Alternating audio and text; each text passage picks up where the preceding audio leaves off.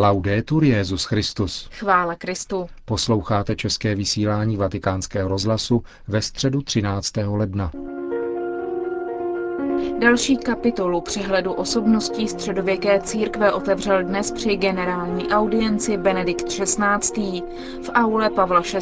s jeho katechezi o rozvoji žebravých řádů ve 13. století vyslechlo na 9 tisíc poutníků. E Drazí bratři a sestry, na počátku nového roku pohleďme na dějiny křesťanství, abychom spatřili, jak se dějiny rozvíjejí a jak mohou být obnoveny.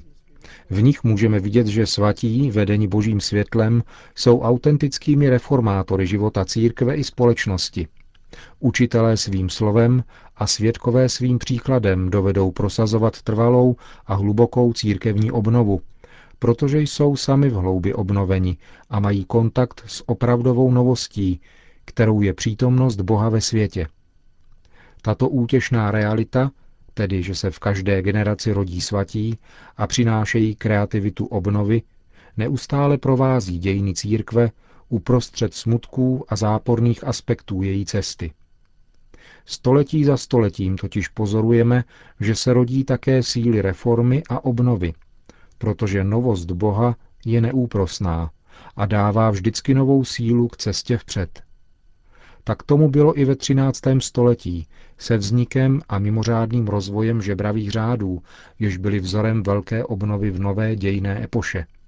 Byly tak nazývány pro svou charakteristickou vlastnost – žebrání, tedy pokorné dožadování se ekonomické podpory od lidí, aby mohli žít slib chudoby a plnit své vlastní evangelizační poslání – z žebravých řádů, které v té době vznikly, jsou nejznámější a nejdůležitější bratři menší a bratři kazatelé, známí jako františkáni a dominikáni. Byly tak nazvány podle jmen svých zakladatelů, totiž Františka z Asízy a Dominika Guzmána.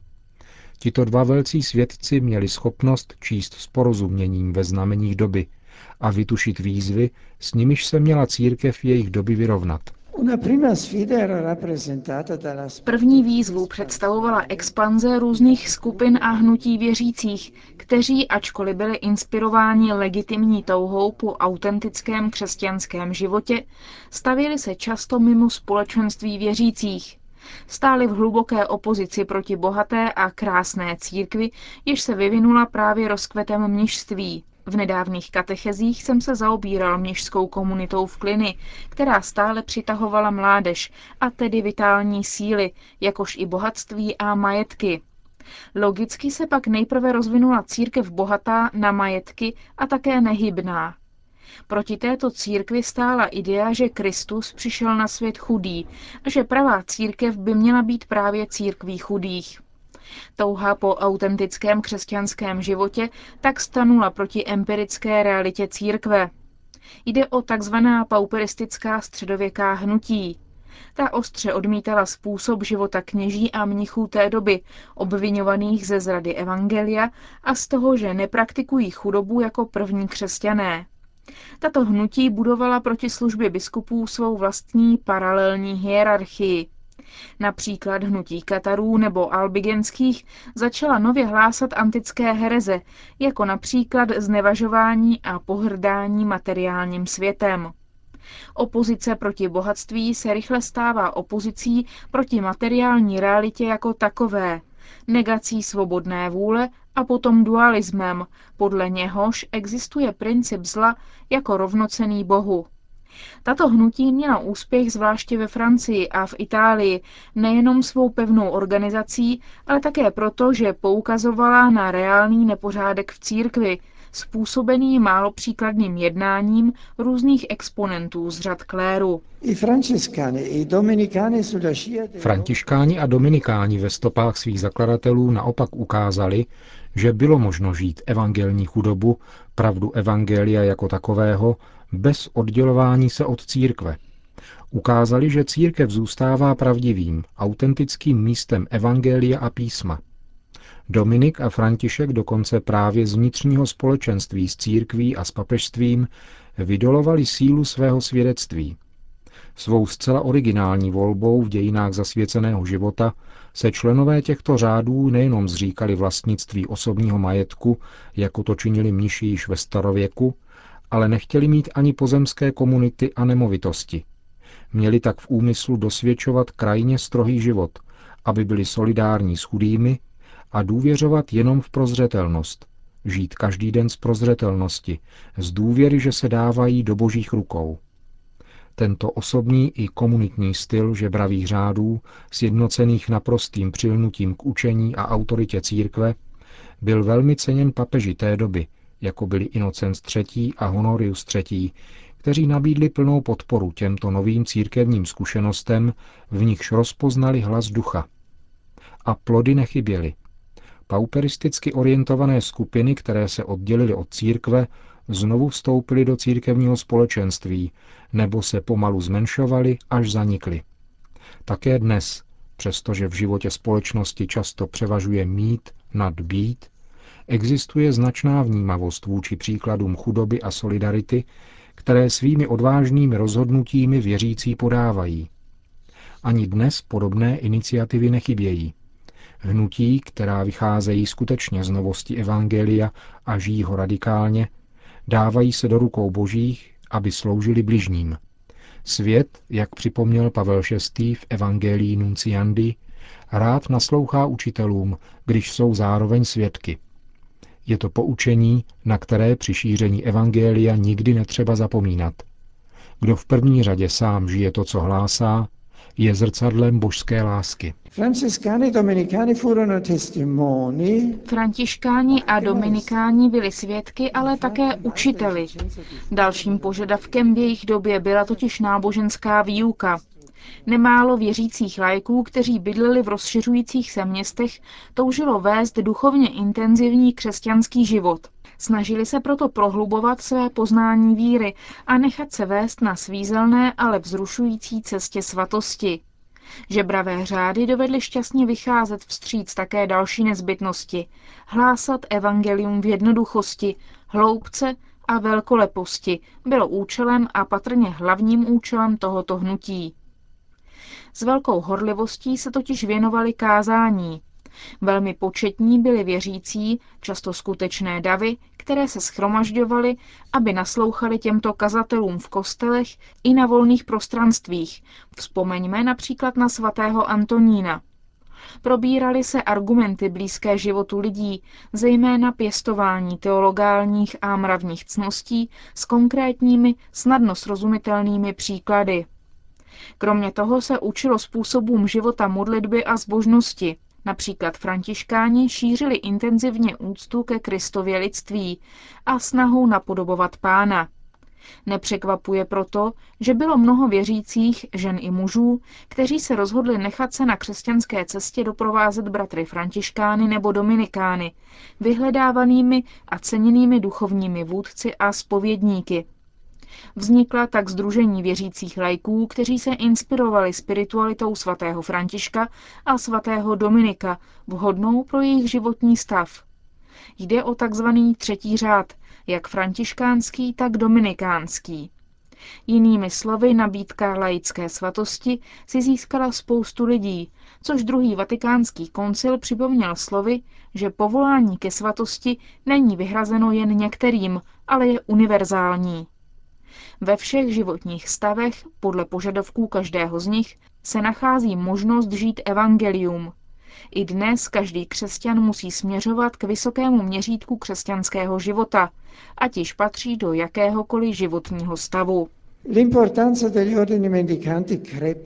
Ve středověku natolik vzrostl význam žebravých řádů, že se laické instituce, organizace práce, starobilé cechy i samotné občanské autority často dožadovaly duchovní rady u členů těchto řádů při navrhování svých statut a někdy i při řešení vnitřních či vnějších sporů.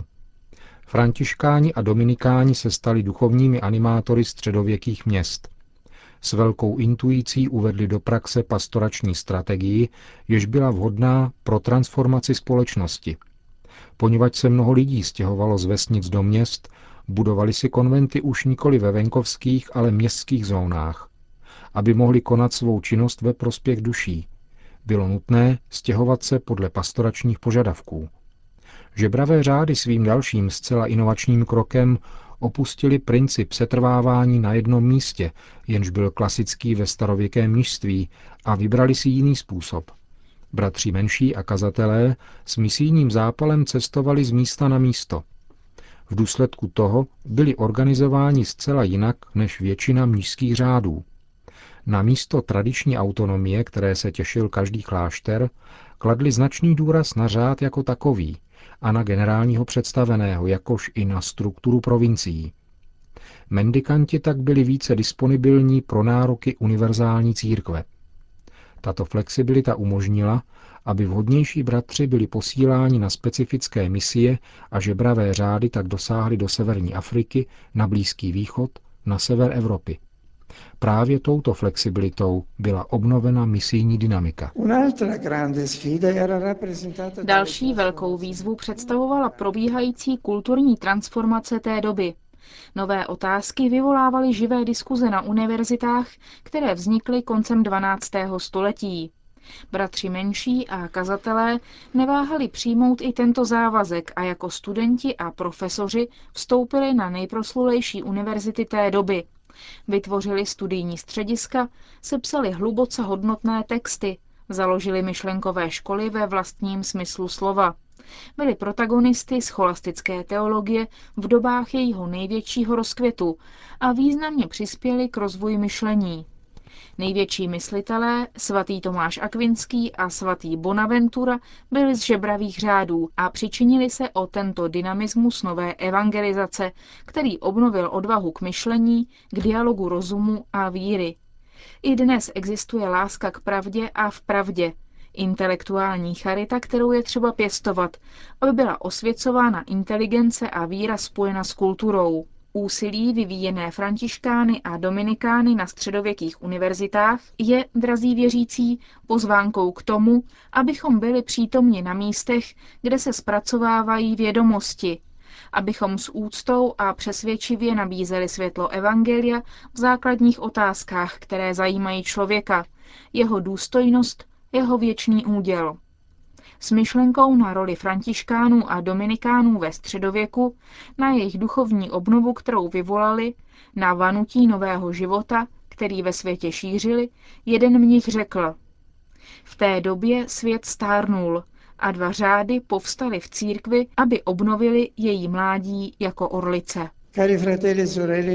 Drazí bratři a sestry, vzívejme právě na začátku tohoto roku Ducha Svatého, věčné mládí církve, Kéž dá každému pocítit naléhavost nabídky důsledného a odvážného svědectví Evangeliu, aby nikdy nechyběli svatí, kteří dají církvi zazářit jako nevěstě, stále čisté a krásné, bez poskvrny a vrázky, schopné neodolatelně přitahovat svět ke Kristu a k jeho spáse. Slyšeli jste katechezi Benedikta XVI. z dnešní generální audience. V jejím závěru pak obrátil pozornost na Haiti postižené zemětřesením. Myslím především na obyvatelstvo, které před několika hodinami těžce zasáhlo ničivé zemětřesení, které způsobilo závažné ztráty na lidských životech. Ujišťuji svou duchovní blízkostí ty, kteří přišli o svůj domov, a všechny lidi, kteří jsou různými způsoby zkoušeni touto těžkou pohromou, a vyprošuji jim od Boha útěchu a sílu v jejich utrpení. Všechny vybízím k velkodušnosti, aby bratřím a sestrám, kteří se ocitli v nouzi a bolesti, nechyběla naše konkrétní solidarita a faktická podpora mezinárodního společenství. Katolická církev se bude okamžitě aktivizovat za pomoci svých charitativních institucí. Řekl Benedikt XVI. a v závěru generální audience udělil své apoštolské požehnání.